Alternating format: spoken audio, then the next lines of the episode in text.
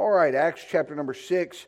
where We're going to be tonight. I'm not going to have you stand uh, for sake of time, but I do want to read some verses to you tonight.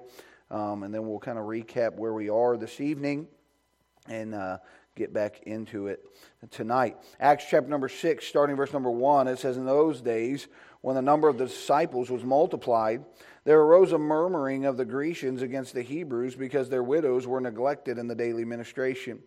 Then the twelve called the multitude of disciples unto them uh, and said, It is not reason that we should leave the word of God and serve tables. Wherefore, brethren, look ye out among you seven men of honest report, full of the Holy Ghost and wisdom, whom we may appoint over this business. But we will give ourselves continually to prayer and to the ministry of the word. And the sayings pleased the whole multitude. And they chose Stephen, a man full of faith and of the Holy Ghost, and Philip, and Prochorus, and uh, Nicanor, and Timon, and Parmenas, and Nicholas, a proselyte of Antioch, who they set before the apostles. And when they had prayed, they laid their hands on them, and the word of God increased, and the number of the disciples multiplied in Jerusalem greatly, and great uh, and a great company of the priests were obedient to the faith. I want us to look back here where it says in verse 3 Wherefore, brethren, look ye out among you seven men of honest report, full of the Holy Ghost and of wisdom, whom we may appoint over this business. Now, I understand this is where uh, seven deacons are chosen. This is where we start uh, hearing about deacons and uh, different things like that and how uh, they chose out. And there's some qualifications that had to be met as they were choosing out people to do this. But I'm going to preach something and apply it. If you'll just uh, bear with us tonight, I will give you the context of what's going on here, but we are going to uh, also use some application tonight uh, to uh, apply it to our lives. We're going to preach a message tonight in, in, entitled Spirit Filled Men. That's what God needs, right? Is spirit filled people. And uh, that's not just men, but it's women alike, children of God. God needs us to be spirit filled. And we're going to talk about that here. That's one of these qualifications that it said. And I want to apply that to our life. That's not just for somebody who wants to be a, uh, a deacon or a disciple, but all of God's children ought to be full of the Holy Spirit of God. And so we're going to talk about that this evening. Let's pray, Lord. We love you. Thank you so much for the day that you've given to us. Thank you for the opportunity we have to be in your house tonight. Lord, I ask you, please, to. Uh, Lord, just hide me behind the cross. Fill me with your spirit.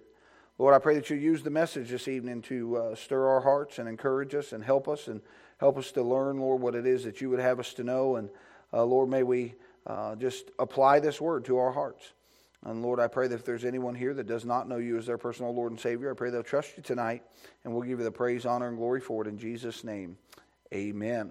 Now, in this passage of Scripture, uh, we're uh, coming off of where, remember, we just talked about how uh, Peter and all those had been beaten and they've been threatened and they've been told that, you listen, you ought not to preach anymore in the name of Jesus. You can't uh, talk about what you've been talking about because too many people are believing you and they're leaving what we're trying to do. And uh, it was ruining those Pharisees' uh, method and all the stuff that was happening there. It was, it was ruining all those false priests and those teachers, all the stuff stuff that they were preaching, they were preaching Jesus. So you got to stop all this stuff. You can't preach Jesus. Why? Because Jesus changes people. You can't preach that anymore. And uh, they threatened them and they beat them. And then they left rejoicing that they were worthy to suffer for the Lord. And I thought, man, what a blessing that here we are after verse 42 of this. It says, And daily in the temple and in every house they cease not to teach and preach Jesus Christ. So here these, uh, these apostles were just beaten. They were just told they can't preach anymore in the name of Jesus. They can't uh, uh, talk to people about it, but they left out of there rejoicing in the fact that they were counted faithful to suffer for the Lord. And it said, and then, guess what? They didn't stop preaching and uh, teaching in the name of Jesus. It said, and then daily and in every house they ceased not to teach and preach Jesus Christ. I believe what they did, Brother Ron, is they just turned up the heat a little bit. They said, you know what? We got beat. We got threatened. We did this. Here we are. Satan, you better get ready because we're turning it up even more. And uh, they just went to every house, ceasing not to teach and preach Jesus Christ.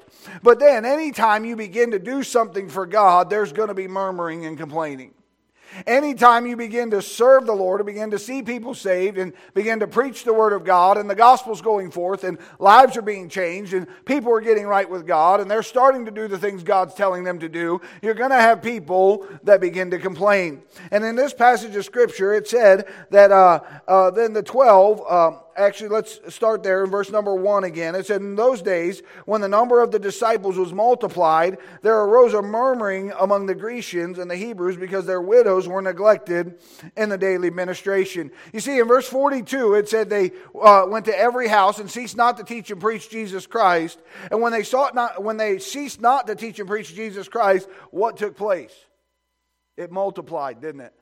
More people began to uh, get on board with what was going on. More people began to trust Christ. More people began to go forward for the things of God. More people began to trust the Lord and all of those things. And it said, and they went and they ceased not to teach and preach Jesus Christ. And then uh, as they were doing that, there uh, arose a murmuring of the Grecians. Once the church began to grow and more people began to get added and all those things, people began to murmur and complain. And it said, and the widows weren't being taken care of. Now, listen, I'm all about taking care of widows. We ought to do that. Uh, I think that if, if we have widows, that we ought to take care of them and we ought to do that stuff. But you know what was really taking place here? It wasn't that the widows just needed to be taken care of. It was they were just grumbling and griping because they wanted, they didn't want to have to do it. They wanted somebody else to do it. And the fact is, usually the person that's grumbling and griping most of the time is the one that's really not willing to do the work they just want to tell you what's wrong with the work that's being done. They're the type of person that says, "Hey, preacher, you know what? We need to get more people saved. We need to see church grow." Well, where are you? Are you witnessing? Are you winning people to Christ? Are you doing those kind of things? Well, that's not my job, preacher. That's what you're here for. You know, those kind of. That's kind of what I'm seeing uh, in this passage as they're murmuring and complaining. You know, they're saying this. Listen, our widows are being neglected. All the stuff's not. Yeah, the church is growing. All the stuff's happening, but the church is getting too big. We can't have this many people because our needs aren't being met. They're being neglected here. And listen, I don't think that we ought to neglect widows. I don't think that at all. I don't. Uh, please don't misunderstand what I'm saying. I think we ought to take care of those that, that are widowed and do our best for that. But basically, what happens is people begin to start looking at things around, saying, "Well, this needs done, and this needs done, and that needs done, and that needs done." And we get a lot of finger pointers, but we don't get a lot of foot uh, people stepping forward and putting their feet to what needs to be done. You know, I heard a preacher say one time, He that sees the need takes the lead. And the fact is, sometimes when we see a need that needs to be done, what are we quick at doing? We're quick at murmuring about it, aren't we? We're quick at grumbling about the things that need to be accomplished and all the things that need to go forward and the things that need to get done, but we're not willing to put our foot forward and actually get involved and get it done. You know, I believe in the bus ministry. I believe in children's programs. I believe in outreach. I believe in all the things that we have in our ministries here at this church. I believe in our Stonewall Haven outreach. I believe in all of it, but the fact of the matter is, if we're honest about things, in most churches today, there's 10% of the people doing 100% of the work. And uh, a, a, lot of the times, you have people that come to church on Sunday morning, and the only thing they're good at doing, really, other than attending church on Sunday morning, is telling the church what needs to be done and how it needs to be accomplished. And that's what's really taking place here is these people are saying, these Grecians begin to murmur, saying, hey, our widows are being neglected. Well, I have a question. Why weren't they taking care of the needs of their widows? Why weren't they doing that? And listen, I, uh, the, the preachers now are saying this listen, we can't leave the word and go serve tables. Not that there was any uh, less of a, uh, uh, of a need there to take care of other people, but the fact is, they said God called us to preach the word. We need to be able to focus on those kind of things, and we need some people that are uh, Holy Ghost filled that are going to step out there and do some more work and get the job done. See, we have a lot of people uh, today that in our churches that are just content with sitting in the pew and not doing anything. You know, I'm glad that we have people here that are, are good at going out and working and getting things done. I'm glad that if we have work days, guess what? People show up and they help. I'm glad we have people that are willing, say, Preacher, something needs to be done. Can I help out and do this? Can I help out and do that? But guess what? There's more things that need to be accomplished, there's more work that needs to be done. And I remember one time when I was a youth pastor, we had some things that uh, needed to be done. The preacher was talking about some of those things that needed to be done. And uh, Brother Nick, they looked at me and they said, Well, aren't you doing that? And I said, Well, I'm helping with this and getting this. Well, don't we pay you to do all that stuff? And they began to talk about just because I was a paid staff member that I was supposed to do what God told every believer to do. And I begin to think about myself, hold on a second, just because we pay somebody as a staff member doesn't negate our responsibility to do the work that God's called us to do. God's told every child of God to go out and to be a soul winner.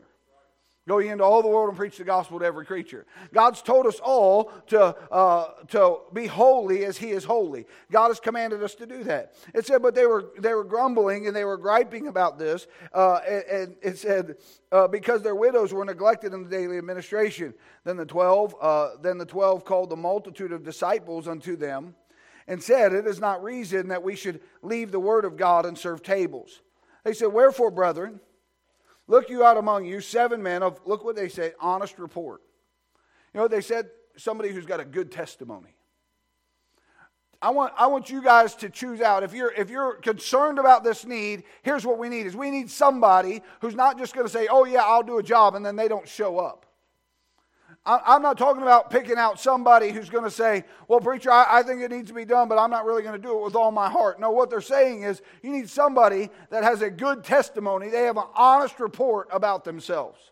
But then they went on and said, Not only do they have a good testimony, but they're full of the Holy Ghost and wisdom. It said, Whom we may appoint over this business.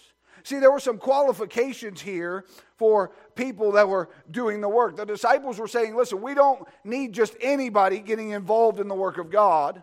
We need somebody who's willing to be filled with the Holy Ghost and wisdom.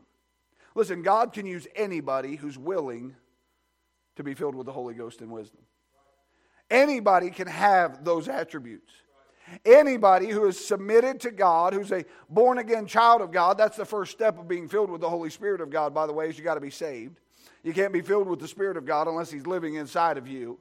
But when you have the Holy Spirit of God living inside of you, He said that you need to be someone of honest report, full of the Holy Ghost and of wisdom, whom you may appoint over this business.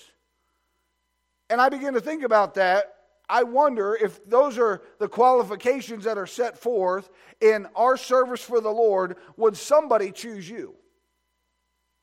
If we were to say, hey, this is what I'm looking for, is we need somebody that's of honest report, full of the Holy Ghost and of wisdom to, to take this, uh, this ministry and to go forward for the things of God, I wonder would somebody say, hey, guess what? You ought to choose them. That's the testimony that that person has. I wonder if, we look in the mirror, would somebody be able to say, hey, that's the testimony that we put forth? And I begin to think about the names that are here, those seven guys that they, they, they came out. Guess what a testimony they had? What a testimony those guys had that, listen, people looked at them and said they have honest report and they're full of the Holy Ghost and of wisdom.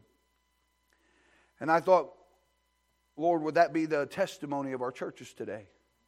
Is that God can go through and when He's looking for somebody to go into the harvest and to be a laborer for Him, He finds people that are uh, that are uh, have a, a good testimony about them. They're of honest report and they're full of the Holy Ghost and of wisdom. He said, "Whom He may appoint over this business." They said, "But we will give ourselves continually to prayer and to the ministry of the word." And the saying pleased the whole multitude, and they chose Stephen and a man full of faith and of the Holy Ghost. See, after verse 7, it begins to talk about Stephen and the life of Stephen and how Stephen made a lot of people mad because of his stand for the Lord. If you remember later on in his life, they even stoned him, and he says, Lord, lay not this sin to their charge. I mean, what a testimony this guy has. And it says that he was full of faith. He was full of faith. Verse 5 there, says, man full of faith and of the Holy Ghost. I wonder what a testimony he had full of faith and of the Holy Ghost.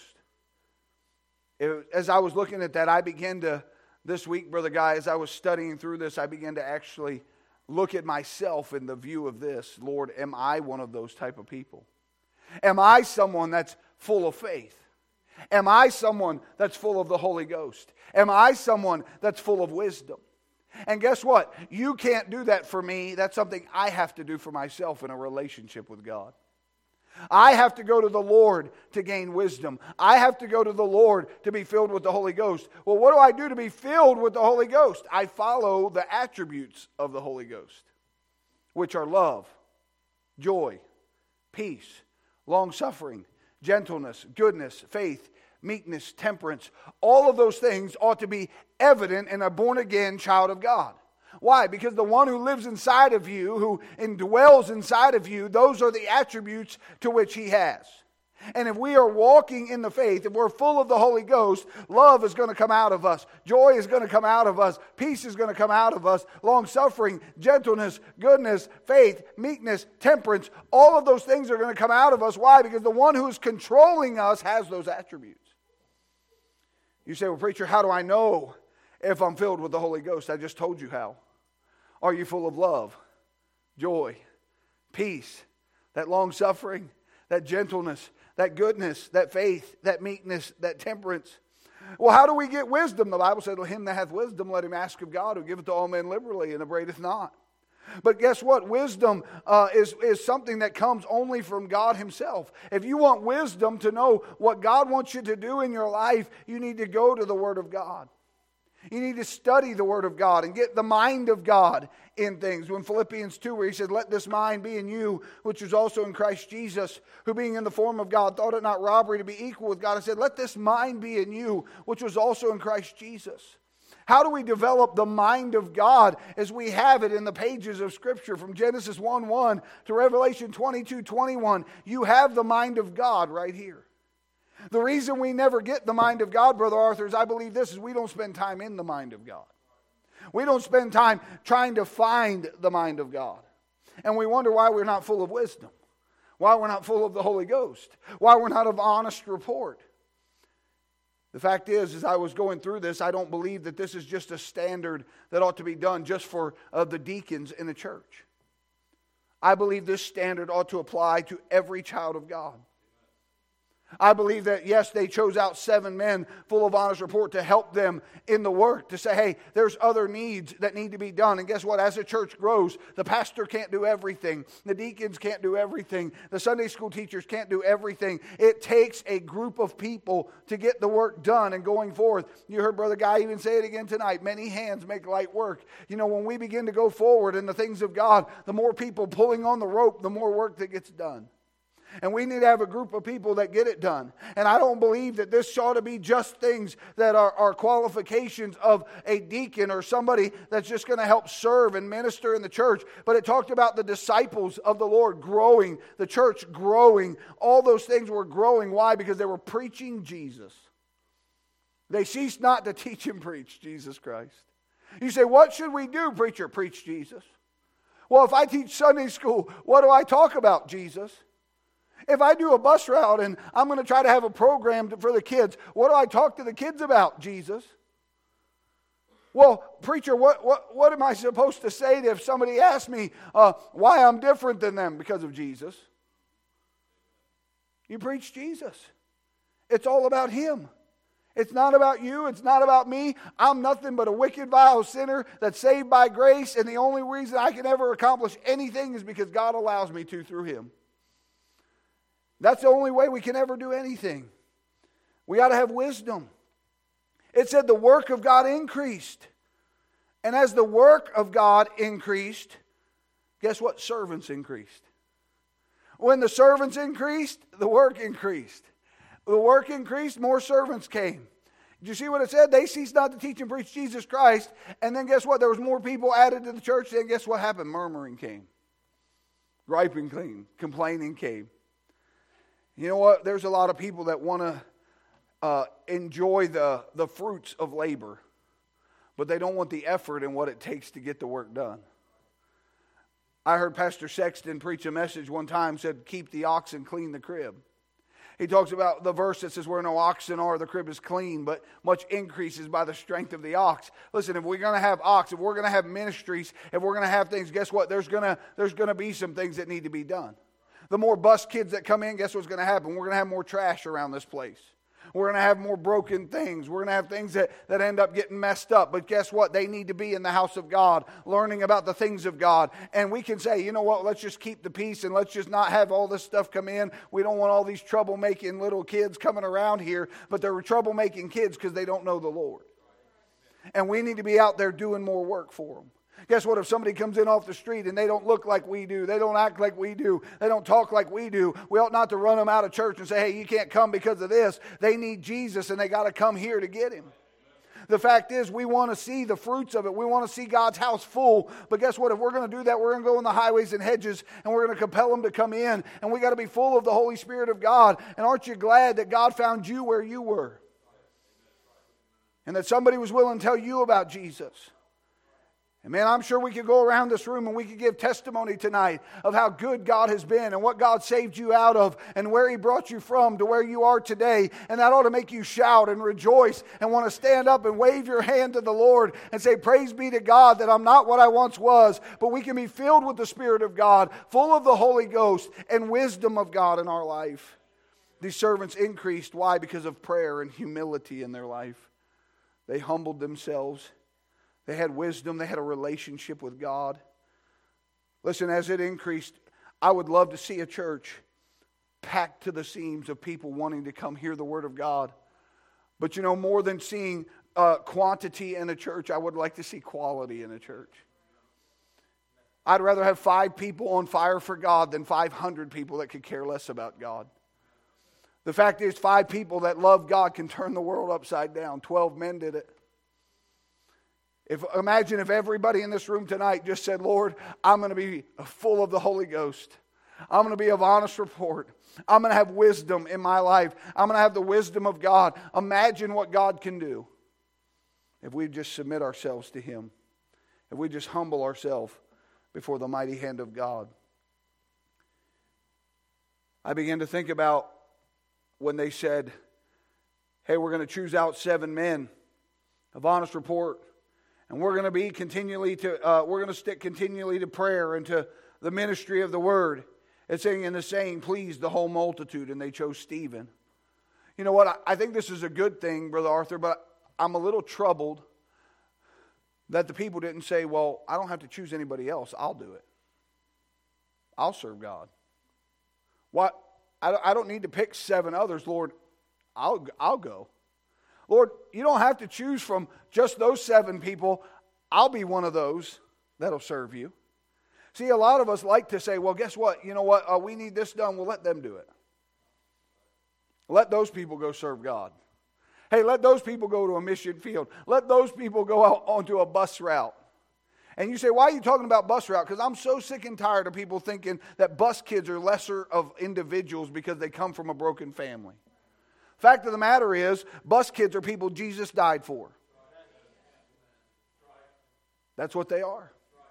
They're people that Jesus died for, that he shed his precious blood for, that he wants to see grow in the things of God. And if we don't go get them and bring them to church, they're never to they're to think of all that false doctrine. They're to hear about the, uh, the, the, truth, the lies of Satan rather than the truth of God. If we don't go out and we get the people that are the drunks on the streets and the, the, the drug addicts that are living a life of emptiness, Satan's going to go get them. Fact is, he's already got them. When we say we're going out soul winning, you know what that means? Winning them is not just seeing them saved. I'm so glad for our discipleship class that we started this week. Praise the Lord for it. We ought to never quit discipling people. It says in this that there was more disciples growing. The number of disciples were growing. You know what that means? That means that there was people reproducing other servants for God. Not just people who got saved. If I were to take one of these little babies that had just been born uh, from either um, Andrew and Markia or Brother Nick and Miss Sam, and we set that baby up here, guess what? The baby really wouldn't know what to do other than cry if it got hungry. The baby really wouldn't know anything to do. Now, there's life in that child, it has the ability to eat, but that baby needs somebody to feed it. That baby needs somebody to guide it. That baby needs somebody to direct it. And there's not a person in this room tonight that if they saw a young child like that would leave them sitting there by themselves with no help. Not one person in this room would do that. So, why is it that spiritually we see people saved and we leave them for the Jehovah's Witnesses and the Mormons and all the other people to go get them? Well, guess what? I want them to Christ, but guess what? We're going to let somebody else indoctrinate them. To let somebody else teach them. To let somebody else do this work in them. No, he tells us to go and, and win them to Christ, teaching them to observe all things whatsoever I have commanded you, and lo, I'm with you always. We ought to be discipling people, seeing them grow. But you know what it's going to take? You can't teach somebody something you don't know. I think that's why we don't disciple today. I really believe that with all my heart. I believe the reason that discipleship is kind of uh, obsolete in our churches today is because we don't know what the next step is. We're still babes in Christ. We're still ones that haven't matured spiritually. And so we're afraid to tell others what to do because we really don't know how to guide them. We don't know what to do to help them. See, that's why we ought to hide God's word in our hearts. We ought to know it. Why? We ought to, it's a lamp unto our feet and a light unto our path. It guides us along the way. It shows us our direction and which way we ought to go. There's times that when I was a youth pastor, I used to ask the young people, I would come up with names in Scripture of different people that aren't as well known as others. And I'd ask them, say, hey, have you ever heard of this person? And they look at you like, nope, never heard of them. I mentioned the name Dorcas one time in Scripture, and people were like, Who's that? I mentioned Bildad in the Bible. They're like, Who's Bildad? Now, listen, I understand just not knowing who Bildad is doesn't make you less of a Christian, but the fact is, there was a lot of other people that I could name that have nothing to do with God, and they know exactly who they are because they've been taught it. They've been taught who they are. The fact is, we ought to be teaching the Word of God, the whole counsel of God. They ought to know why we believe what we believe. They ought to know that salvation is by grace through faith, that you can't work your way to heaven. They ought to know that it's eternal life and they shall never perish. They ought to know that baptism is, not, is by immersion, not by sprinkling. They ought to know those kind of things. They ought to know that uh, I don't have to confess my sins to a priest, that I confess them to the high priest. There's one mediator between God and man, the man Christ Jesus. They ought to know those kind of doctrines. They ought to understand those kind of things. They ought to be able to go out and tell somebody else how to go to heaven and see them grow in the things of God. And they ought to be able to start winning others and bringing them and showing them what they're supposed to be doing. But we can't teach them something we don't know ourselves.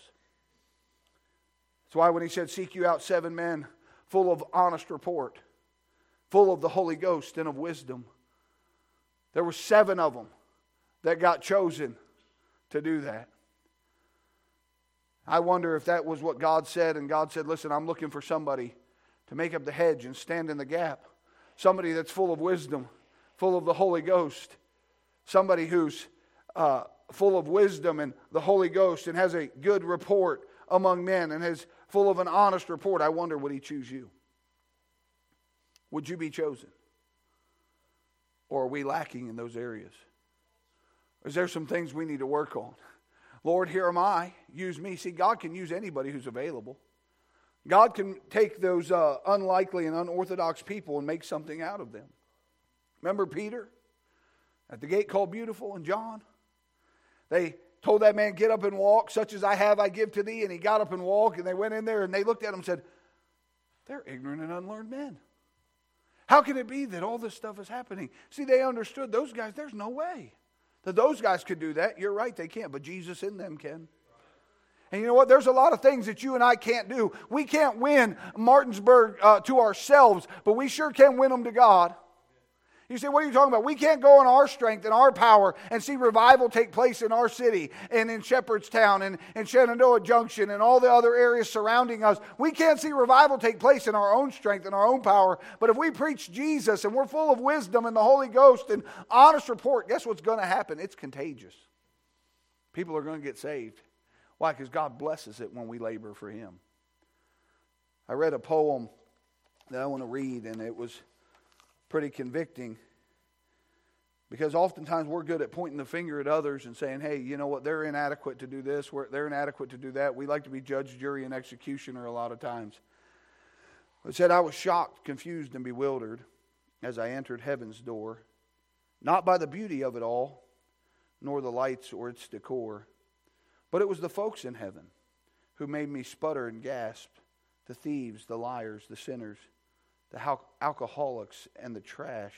There stood the kid from seventh grade who swiped my lunch money twice. Next to him, my old neighbor who never said anything nice. Bob, who I always thought was rotting away in hell, was sitting pretty on a cloud nine, looking incredibly well. I nudged Jesus, What's the deal? I would love to hear your take. How'd all these sinners get up here? God must have made a mistake. And why is everyone so quiet, so somber? God, give me a clue. He said, Hush, child. They're all in shock. No one thought they'd be seeing you.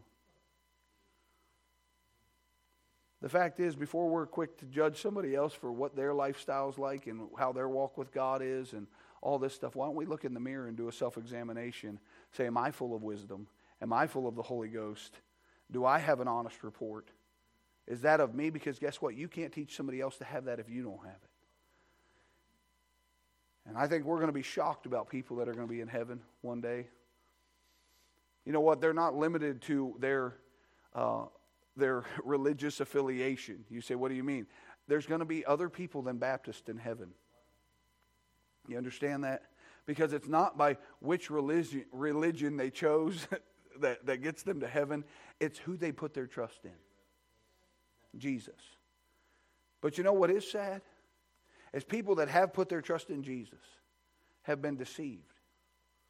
Because people who have the truth hold it back and don't teach the truth. Listen, we need to choose us out people that are going to say, Lord, I'll be full of wisdom and the Holy Ghost and of honest report. And God, guess what? I'll just preach Jesus everywhere I go. And we're going to hear murmuring, we're going to hear griping, we're going to hear complaining. But you know basically what the preachers were telling them? If there's something that needs to be done, don't just expect the preacher to get it done. Why don't you step out there and do something about it? Why don't you get busy in the work? Why don't you do something for the cause of Christ? And you know what? Rather than murmuring and complaining, maybe we just say, Lord, here am I. Use me. I see something that needs done, Lord, and I'm willing to do it if you'll give me the strength and help to do it. You'd be amazed what God will let you do if, he, if you just said, Lord, here am I. Use me. You'd be amazed what, what life you would experience and the things that God would, would bring across your path. The miracles you could see take place if you'd just be willing to say, Lord, here am I. I want to be one of those. I want to be a spirit filled person. Somebody who's spirit filled. See, if you're saved in this room, you've already got the key to being spirit filled. Because the one's living inside of you. But oftentimes he just doesn't come flowing out of us, brother guy. Why? Because we're not stirring it up. Just as Paul told Timothy, stir up the gift that's in you. Why? That others may see it. That they may see your good works and glorify your Father which is in heaven. That's what it's about. I believe we can see revival take place. I haven't, I haven't reached that time in my life where I feel that God's done with revival. Because I believe it can happen. But it takes a bunch of people that are willing to humble themselves, pray, seek God's face, and not try to live for God and for the world at the same time. That's why that verse says, Seek my face and turn from their wicked way. That's what repentance is. That's what it's all about. Lord, I'm sorry for my sin. I'm sorry for what I did, and I'm turning away from it, and I'm striving to do the right thing now. Not living in that and putting one foot in church and saying, Here, God, now give me the best of both worlds. That's not the way it works. But revival can happen if we'll humble ourselves, pray, seek God's face, turn from our wicked way. That's God's promise. He says, Then will I hear from heaven and will forgive their sin and heal their land. Faith Baptist Church, our land needs to be healed. It needs healed. Just listen to everything that's being said, all the things that are going on right now, all the turmoil that's around us. Our land needs healed. And the world's not going to heal it. The president's not going to heal it. The Congress, the Senate, none of them are going to heal it. The only thing that's going to heal it is God's people that will humble themselves, pray, seek God's face, and turn from their wicked way. Then God says, I'll hear from heaven and forgive their sin and heal their land. Why don't you just be spirit filled tonight? What's, in, what, what's between you and the Lord? What's stopping you from being spirit filled? The Bible says, let all bitterness and wrath and anger and clamor and evil speaking be put away from you with all malice. See, we ought to have those things, be putting them off, putting them off, putting them off, getting rid of those things. Why? That we can be spirit filled. We need to let the water of the Word cleanse us each day so that we can press on for Christ and see other people added to the church and coming to know the Lord and that God's house may be full. Why? Because we're winning people to the Lord. Not just seeing them saved, but so they know Him. But they can't know Him if we don't know Him. My challenge to you tonight is get to know Jesus. Get to know Him personally. Not just for salvation, but after your salvation, just snuggle up to God. He says, Draw nigh unto me, and I will draw nigh unto you. If you'll seek me, guess what? You'll find me. Just go after God tonight. May we be spirit filled when we leave this place, of honest report, full of wisdom. That's not just qualifications of a deacon, that's qualifications of a child of God. Let's have that testimony that, hey, they have been with Jesus. They have been with Jesus. Heads bowed, eyes closed.